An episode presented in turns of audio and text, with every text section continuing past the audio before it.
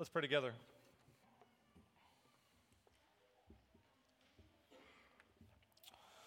Thank you, great Father, for the gift of the Sabbath, a gift of a day uh, to worship and rest. We thank you for a holiday weekend and the gift of freedom that uh, we so often take for granted or pervert to our own uh, liberty and self service. Uh, Lord, we pray uh, this weekend that you would enable us to uh, rightly grow in the exercise of our freedom, to love our neighbors and love you well. We pray for our loved ones and friends, members of our church, and families that may be traveling. Watch over them in safety, but make them a blessing uh, to the family and friends to which they travel. grant our own pastor refreshment and rest in as many weeks of travel ahead. Uh, we, Lord, we ask as we come to you this morning on a, it feels like it should be winter, cold, dull, rainy day, uh, that you would uh, pierce through our darkness with the bright light of your word. Show us, Jesus, your glory and goodness. Uh, help our hearts to come alive anew for you.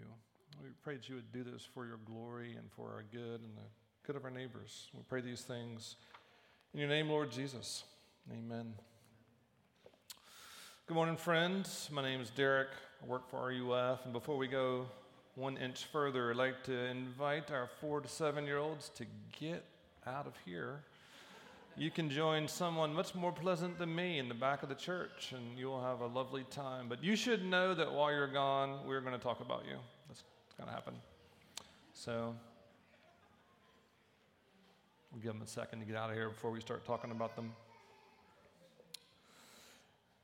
Uh, in the last few weeks, uh, we've been slogging our way through Matthew 22, 21. I say slogging because uh, it, has been a contentious couple chapters. For the sake of the context here, Jesus has triumphantly entered Jerusalem, and that was much ballyhooed and celebrated. Much less celebrated was his cleansing of the temple. And since then, it's been tense been tense.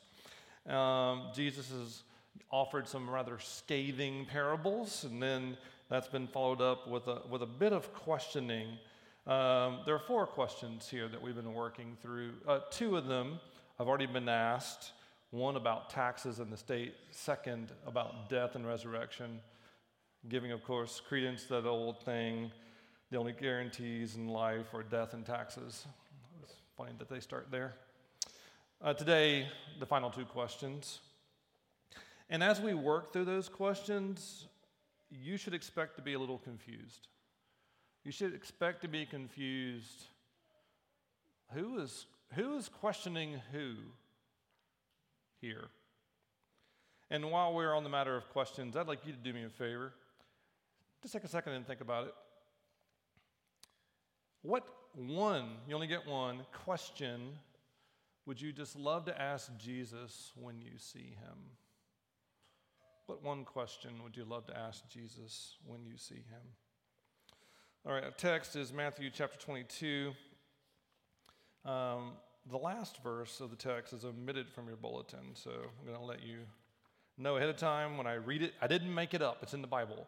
All right, so Matthew 22, 34 to 46.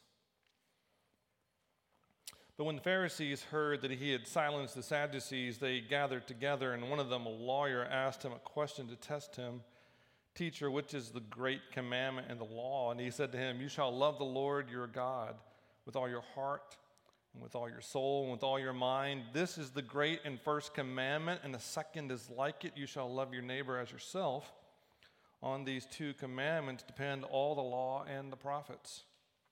Now, while the Pharisees were gathered together, Jesus asked them a question, saying, What do you think about the Christ? Whose son is he? They said to him, The son of David.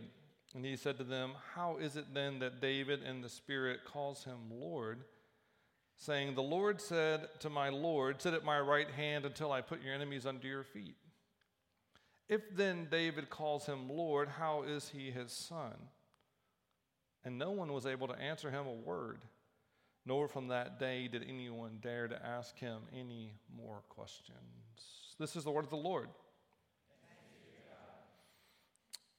Uh, a couple years ago, when I was still working uh, with RUF at Pitt, it was around Christmas time. We were preparing for our big Christmas party, which was an insane week. And we'd had a ton of students in the house that week to help out, um, prepare food, decorate, manage our madness with us. And that Thursday night at large group, I used that as an opportunity in a sermon. The sermon was about the persistent widow who just keeps asking questions. Um, and so I asked this question in large group. I asked, Hey, how many of you were in my house this week? And like 20 people raised their hand. And then I asked, just in general, um, while you were there, how many questions did my kids happen to ask you? And they sort of chuckled. And one person raised their hand and said, maybe 20.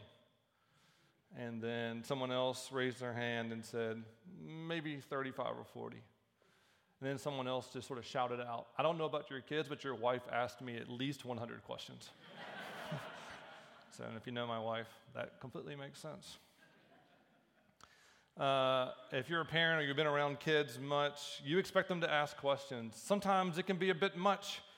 Um, but the fact that they're asking questions at all is great, right?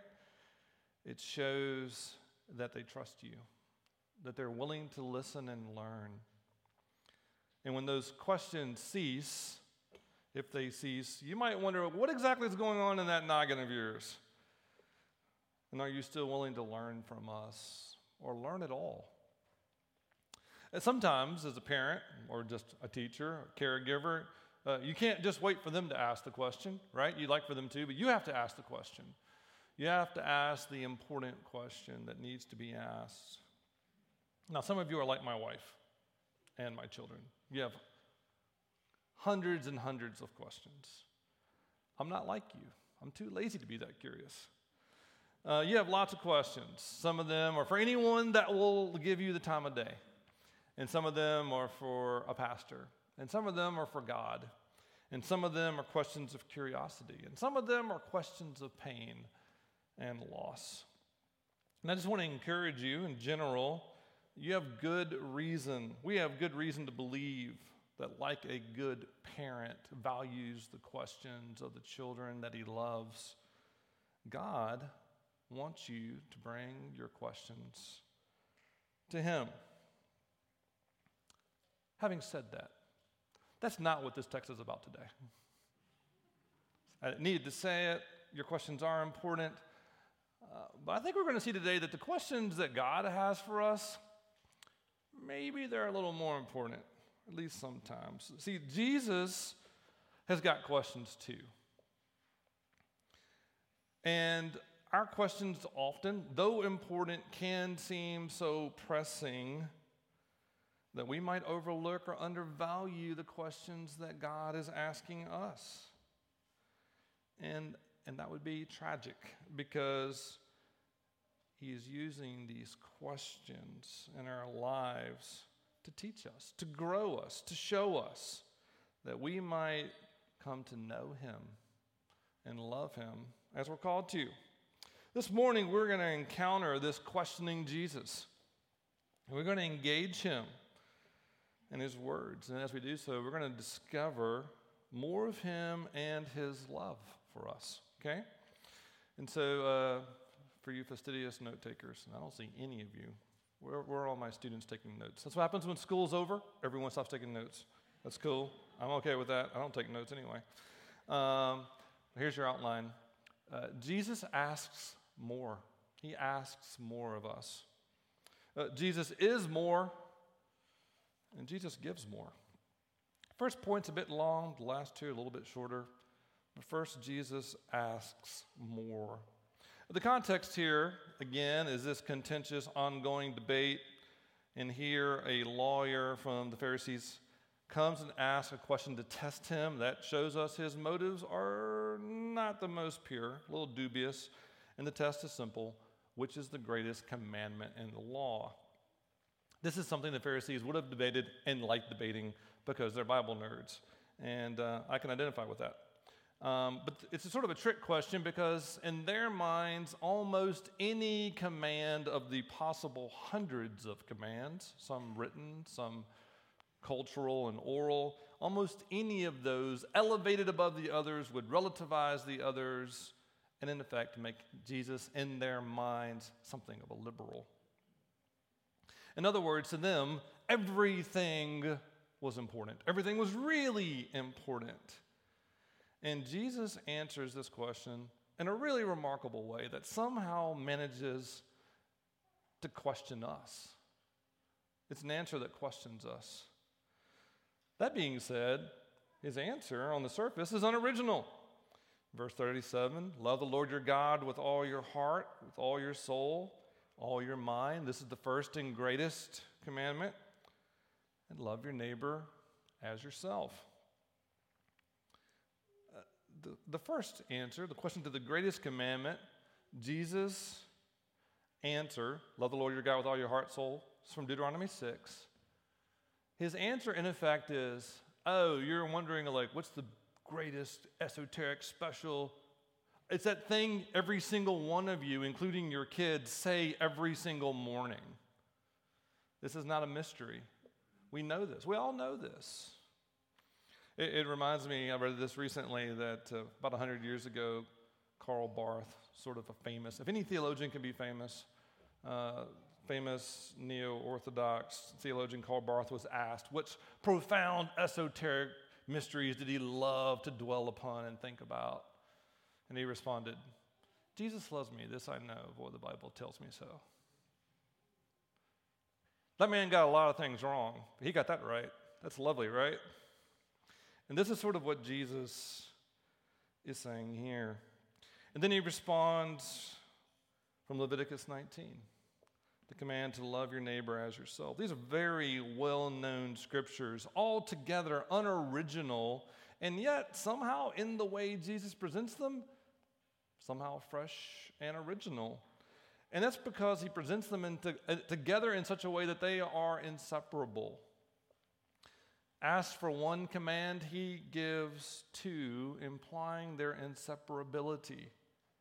One is spiritual love the Lord your God with all your heart, soul, and mind. Love that especially revealed person, Father, Son, and Spirit, in those particular spiritual ways that have been revealed with word and prayer and sacrifices and obedience. Spiritual. Also, love your very real, bothersome, stinky, noisy neighbor in very real ways spiritual and social, together, always. Jesus does prioritize. One is first and greatest, the second is right there and inseparable. And his disciples, who might not have gotten it then, did get it. I think it's in your additional readings, you, you can find it in 1 John chapter 4, where John, the beloved disciple, writes If anyone says, I love God, but hates his brother, he's a liar. He doesn't love God. You can't fail in one and pass the other. They are inseparable. They're also irreducible. All your heart, all your mind, all your will, as yourself. We don't get to set the terms, negotiate the terms, set the parameters. We will always minimize. Those of you that know, I was referred to last week by Matt, who slandered me in public a little bit as a, as a grumpy pastor. He didn't really slander me. It's what friends can do to one another. And uh, anyway, this, this proves it. I was driving somewhere through Oakland. I, by and large, I hate slogans. I just hate slogans. This is why all American marketing is lost on me. I'm just like, I hate you. I hate your slogan. I hate your slogan. Someone, and if you wrote this slogan, I'm, I'm sorry. Like if you work in Oakland and this was your doing, you can come and rebuke me later and I'll apologize. And then we can talk about how much I hate your slogan. Um, but someone had written on a sign, like placed somewhere on a street in Oakland. It was a business, and it simply said, your loving self is your living self. Think about that for a second. The implication is all you have to do to be a loving person is just be you. Just exist, and you're a loving person. Forgive me. I think that's really dumb. But that is our nature to minimize the standards of love, of what's asked of us, and loving God and loving others. The call to love God with all our heart, soul, and mind. It's easy for us to say, like, oh, I'm, like, me, I'm not so good at the will. Sometimes better with the will. Not so good with the heart. Pretty good with the mind. But actually, some of you are different kinds of people. The reality is, uh, this isn't the Wizard of Oz. You don't get a mind and you get a will and you get a heart. All of us are broken all the ways. What's asked for here is wholehearted integrity. Love God with all of you. And no particular part of you is very good at this on its own. We're called to love God with a united heart in great love. And the call to love our neighbor as ourselves. I heard one of my kids recently uh, completely butcher the golden rule in the most self serving fashion ever. People are supposed to love me the way I'm supposed to be loved, or something version like that. And I'm like, you're a very American child. Um, but Jesus summarizes this so in everything, do to others what you would have them do to you. This sums up the law and the prophets. So it's like to love your neighbor as yourself. We want to pick the who, and we want to pick the how, and we want to pick the how much. And God does not give us that priority, that freedom, that prerogative. The terms of love are irreducible. Also, lastly, inescapable. Jesus concludes all the law and the prophets depend on these. On these, all the law and prophets depend. It's, it's not so much, in other words, that the law ends here, that you can get like a B plus all the way to here, and loving God with your whole heart and loving neighbors yourself is like what you need, the extra credit to push you over into excellence. That's not it. It's just the opposite. The law begins here. This is Christianity 101. This is where it starts. This is not the cherry on top of your good, I'm a good person performance. This is what it's like to know God, become like God, love God, and love neighbor. This is the beginning of fulfilling the law to love Him and to love others. So, this is what I mean. Jesus gives an answer, right? But man, that answer puts you to the test. Right? Don't you feel don't you feel examined? I feel examined. His question asks more. It's not like a litany of things, like I need you to do these 25 things. No, I'm just asking, he's just asking us to do two things, but in such a way that we're undone, that we have to admit, I, I don't think I can do it very well at all most days especially when I'm awake. That's, that's how this question comes across to me, right? Simply put, do you love?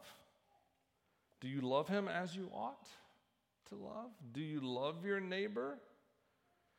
I, I know some of you are enough like me. I've been in church long enough, not just a church, every church, to know like there's a bunch of ready made I've already thought about this so many times, excuses that you've immediately gone to in response to this. Some of, for some of you, that is some version of, yes, but this is an impossible ideal. This is an impossible ideal in this world. Uh, yes, in your current state, yes, this is impossible. You can't love God with your whole heart or your neighbor as yourself. But you were created for this. This is what you were made for. This is actually what you long for. You really want this. And it is God's will for his people. It doesn't really matter if it's an ideal, it's what you're called to. And some of you, maybe the kind of people that like to check off lists and feel good about yourself, you might be sort of bothered. Would God really ask me to do something that I can't do? That I can't do well? And the answer to that, pretty simply, is yes, absolutely, certainly He would. He does. He would certainly ask you to do things you're not good at because it's good for you. It's good for us. It's what He wants. It's the best thing. It's the great thing that He wants for us to become the kind of people that love Him and love one another. Uh, some of you, of course, would say, No, of course I can't do this, but I'm still pretty mature. I know a lot of stuff. I do a lot of stuff. I sometimes like the right stuff or the right people. And again, this double love commandment to love God and love neighbor is Christianity 101. This is not doctoral level Christianity, this is where it begins. There is no maturity apart from this. This is what maturity looks like. And there may be a few others of you, I don't know, I don't know everyone here, but you hear this and you say, okay, I've heard this, and I've heard this, and I've heard this. But you know what? I've almost never seen it. I've never really seen people love God. I certainly don't see Christians love their neighbor as they should. And frankly, I'm a little tired of this. I'm a little tired of this. I think I'm just going to focus on myself. And I need you to hear me, if I could say it that strongly. That focusing on yourself is not going to lead you to the kind of wholeheartedness that you're looking for. It's just not. That focus on ourselves, how we got in this mess to begin with. no. This call to love God and others is the purpose, is the mission, is the challenge that you long for. And it is what this world needs the most. It really is. So Jesus here has answered this first question with an answer that questions us. And for the most part, I hope it leaves us, it leaves us nodding. Okay, yeah, that's what I'm called to. But also asking, okay, how? How do I do this? How, how do I love as I'm called to love? And in just a second, Jesus is going to ask a question that points us to the how. And we're going to see here that Jesus is more. Verses 41 to 45. Jesus has these folks gathered together and said, Ah, why should I miss a great opportunity? I'm going to ask you a question. So he asks the Pharisees gathered a question What do you think of the Christ? Whose son is he? Sort of a Derek's unofficial paraphrase. What kind of Messiah, what kind of king are you expecting? And they give the very much expected answer. This is the standard issue short answer. The son of David. Someone from the lineage of David, as has been promised in the Old Testament, 2 Samuel 7, other places. What's absent from their answer is any real uh, vulnerability about their own personal or cultural historical longings expectations, which were largely of, hey man, we could use some wins around here. We've been getting our heinies kicked by the nations for, I don't know, a couple hundred years. Greeks, Seleucids, Syrians, and Babylonians, and the Romans, and it's, it's not supposed to be this way. We were supposed to be the glorious blessing to the nations. And uh, yeah, we, we, we would like the dude, whoever he is, the, the, the promised dude of David, to come and reestablish the glory. That's what they want. You, you even see hints of it in Acts chapter 1 when Jesus comes back from the dead and gathers his men together. They're like, Is it time now? Is now the time for the restoration of the kingdom and the glory? In other words, a donkey riding, healing prophet is not what they were looking for. And that's largely what they've seen in Jesus so far. But Jesus here asks another question to them that shows them their expectations are far too low. In verse 44, he, uh, he draws their attention to the words of David. And I love how he speaks here, how Jesus speaks of the words of David. David's words spoken by the Spirit. He's calling this scripture. In Psalm 110, the Lord said to my Lord, Sit at my right hand until I put your enemies under your feet. And then, having reflected on that a little bit, Jesus simply asked them, How is it that David calls this promised one Lord?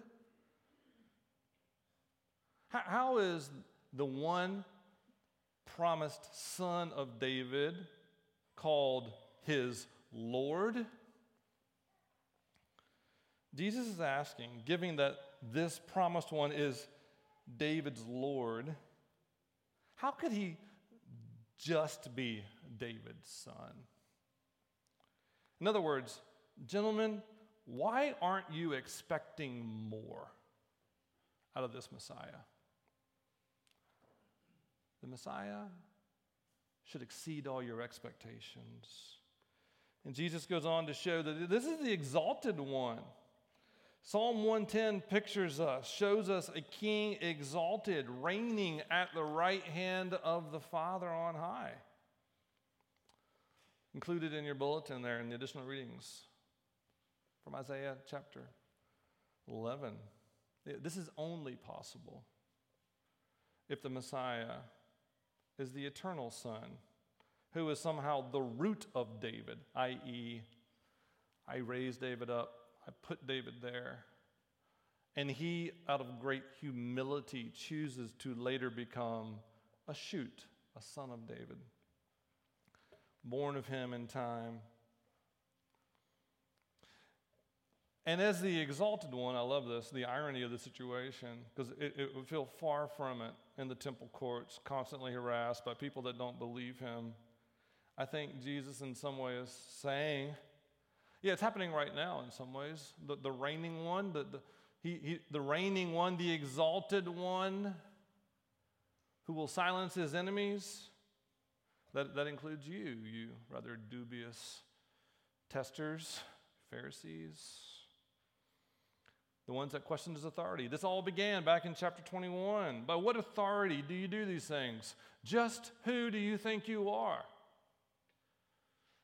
And here at the end, Psalm 110, I think he's telling them the promised son of David, who is the eternal Son, who reigns at the right hand of the Father. They are unable to hear it. They get enough to just shut up, ask nothing more. We'll talk about that in a moment. It's not the best response. But with those of us, for those of us with ears to hear, we should get this at least. Jesus is more than we expected, more than they expected, more than we expected. He's the exalted one. And so I have to ask you this question What are you expecting out of Jesus? What are you expecting from him? It's a dangerous, tricky question in 21st century America. We can make a long Santa Claus like list of things we want personal peace and prosperity and everything else. For some of you, maybe a little moral clarity. For some of you, a little divine assistance in your daily living. For some of us, the occasional feel good pick me up. None of that is necessarily wrong. The question simply is is it enough? One of the scholars I read this week in preparation for this simply summarized it this way The futility of messianic hopes which do not rise above the earthly plane. Did you get that? Futility of messianic hopes which do not rise above the earthly plane. In other words, I mean, are you expecting out of Jesus what any, I don't know, half certified self help guru or recently elected two to four year uh, politician could deliver? Because if that's the case, you're expecting far too little from him.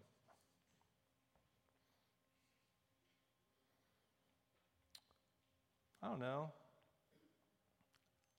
I, I feel like this text is challenging us a little bit. Is there enough awe of Jesus in your life? The exalted one, sitting at the right hand of the Father for all eternity. Is there just a little bit of fear?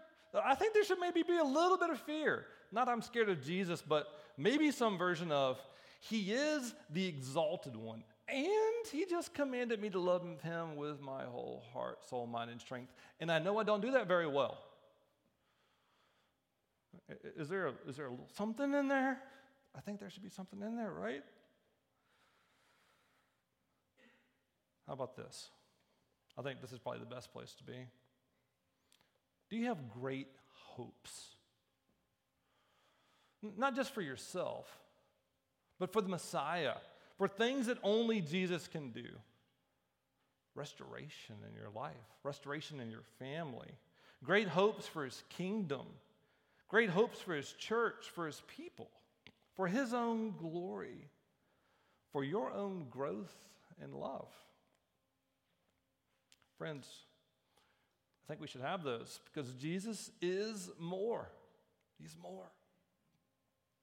He asks more, He is more. Lastly, He gives more. This text is full of two things. Well, it's full of a bunch of things, but two things in particular scripture, lots of scripture, and lots of questions, okay? And have you ever considered or ask yourself, maybe like, why has Jesus put up with all these questions? These questions aren't even necessarily asked honestly, they're, they're traps, they're tests.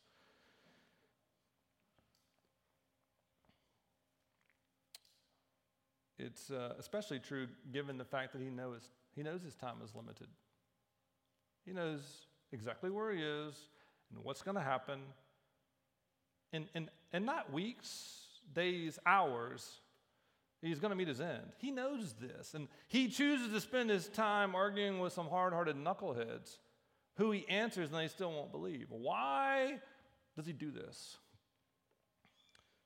Uh, Karl Marx, on his deathbed, last words, as we know, said, Go on, get out. Last words are for fools who have not yet said enough. I sort of get it. Uh, that might be something I would say. um, at the same time, that is so far from Jesus' attitude. Why would he continue to do Q&A with these people? Because it's who he is. Because he he out of love and grace and mercy just gives more. He questions for their good, for our good. And he here in his answer to their question, and then in the question he asked them, he is busy revealing what they and we need to know. Revealing God's great aim that we become lovers of God and lovers of others. What we were created for. Not settling for some paltry earthly aim. Revealing in this question and answer the greatest command the command to love, and the greatest truth that Jesus is more. He's the exalted one. Now, it might seem like we've been talking about two different things semi unrelated topics a great command to love, and the revealing of the great one, the greatness of the Messiah.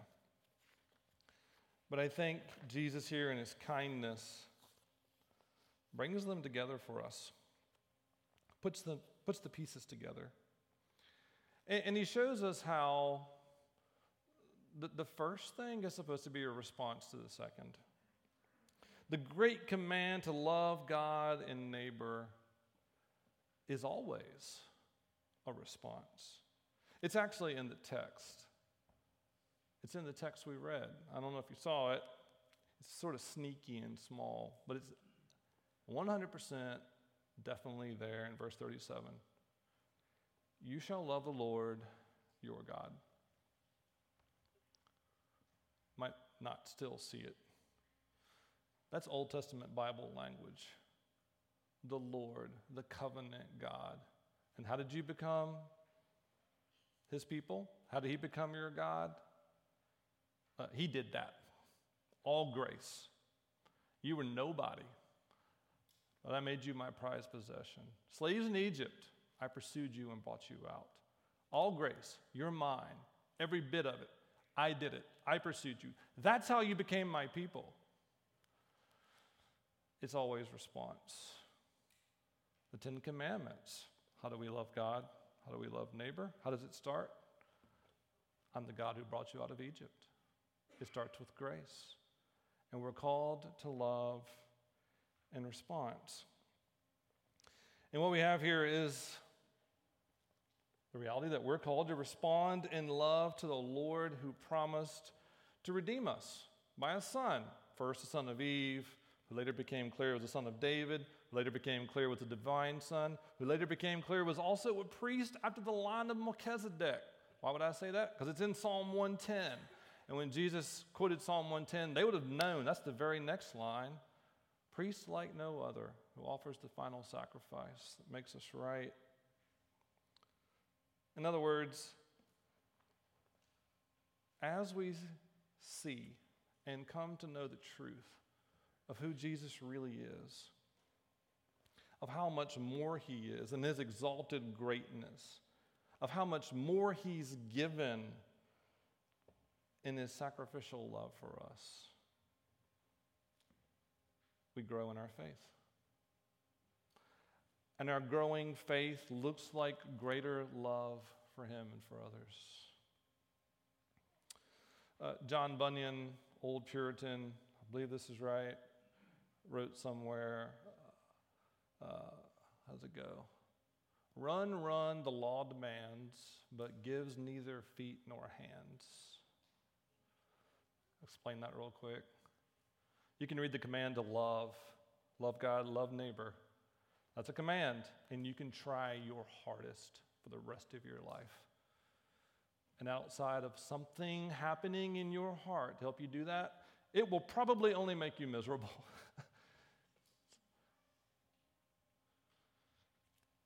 Instead, um, fly, fly, the gospel sings, bids us rise and gives us wings. The good news of Jesus enables you to get up off the ground, out of your self preoccupation, and out of glad response for his love for you, fly. Love God. Love others. In other words, put simply as possible, the way you keep the third question, the command to love, is you cherish the truth of the fourth. Jesus is the great exalted Messiah. And in his greatness, he gives you everything you need. I'm going to bring this to a close real quick. How do you respond to this? I'm going to throw a few things out there real quick. One, I want to encourage you if you're the kind of person that has a thousand questions and some of them are painful, ask those. Ask them to friends, to pastors, to people that care, to people that might be helpful, and ask them to God. I, I do want you to be aware, however, that there could possibly come a time where you don't get all the answers you need, or you get all the answers you need, and it still might not fix everything. These folks got all the answers, and they're left with silence. And this is not a good silence. There's a difference between silence of respect, like, okay, and silence of resignation. This is a silence of resignation. This, this, is an indication that Jesus is victorious over them in a way that's not good for them. And so, along with encouraging you to ask all the questions you have, I, I have to ask you this. By all means, every single one of you, be as open as you possibly can to the probing questions of Jesus. They're there for your good. He means by those questions to lead you to really know what you're like and what He's really like, that you might know His great love for you and be changed by that love and become the kind of person that He created you to be, that He wants you to be, so that you might respond with greater faith and greater love. I would love now to collect all of the answers that you wrote at the beginning. I asked you to write a question. I'm going to go through them one by one. Remember that? What questions you're going to ask Jesus? Um, I'm not going to do that, of course. Um, I am sort of curious what you wrote. What I need you to know is I'm pretty sure almost all of you are wrong. Um, sorry, I'm a jerk. Um, I'm, I'm, sure I'm wrong too. Uh, I think no doubt we all have questions, and lots of them are very important. And I'm sure Jesus is willing to hear them. I am fairly confident when we see Jesus, there will only be one question. Sorry. This is from a hymn, my favorite hymn, actually. Um, first verse goes like this. Um, if I can find it. My song is love unknown. My Savior's love to me, love to the loveless shown, that they might lovely be. Oh, who am I that for my sake my Lord should take frail flesh and die? That's the question, right? Isn't that the question? That's the question. Let's pray.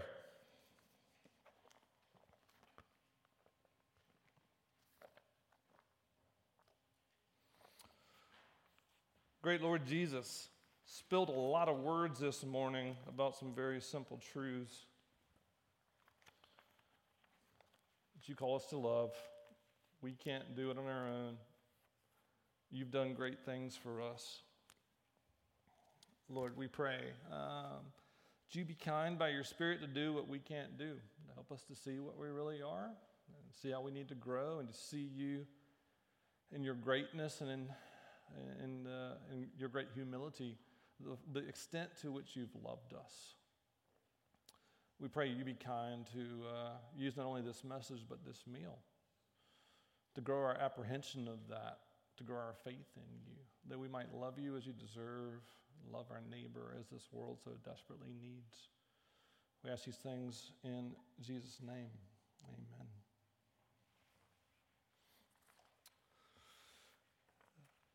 Jesus, on the night he was betrayed, gathered his men together and gave to them and to us this meal. It's quite a gift. Jesus is the one that gives more. In this meal, we see a number of things. We see a picture of what Jesus did for us. That because we are, by nature, not altogether lovely or loving, we, we couldn't find a way to make ourselves right with God. So Jesus came and did what we couldn't do. The only one who ever loved perfectly took flesh, son of David, lived perfectly, loved perfectly, and was broken, body broken, blood poured out that we might be forgiven and made right. What a gift. Shows us what Jesus has done. But that's not all. By this meal, in the message, the gospel that we see in it. Holy Spirit works in us and reminds us this is how much He loves you right now. And that message grows our faith in Him, our apprehension of Him, and enables us right now to grow in love for Him and others. And lastly, it's also a picture of what's to come. We seldom have the force of imagination, the biblical will, if you will, to imagine Jesus as the exalted one. But there will come a day when we see him as he is, reigning at the right hand of the Father.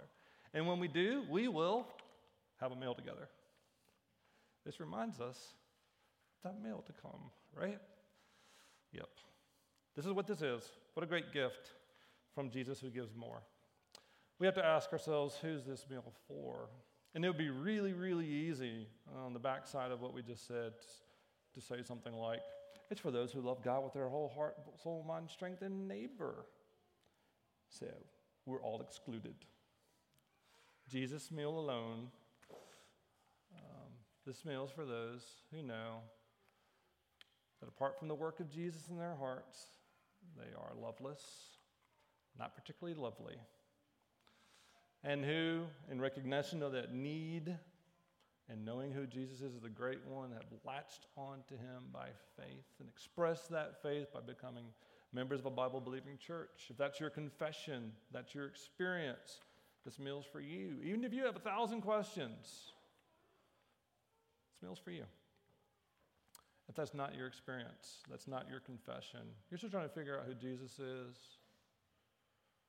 this meal won't do you any good. It's not going to help you love anyone anymore. It really won't. Rather, I, I would love for you to wrestle with the questions that Jesus puts in this, in this text. In particular, that one question you might find it in your bulletin Who do you say that I am? Wrestle with that. Uh, this table's been carefully prepared. There is bread with and without gluten. There's grape juice with and without alcohol in it. Um, I don't remember which is which, so be careful when you get up here. Uh, but we don't trust these elements of their own to change anything about us, our faith, or our love. Rather, it's according to the promise. The Spirit will work by these things and strengthen our faith. So let's pray and ask these elements to be set apart from their common usage to do us some good. Let's pray.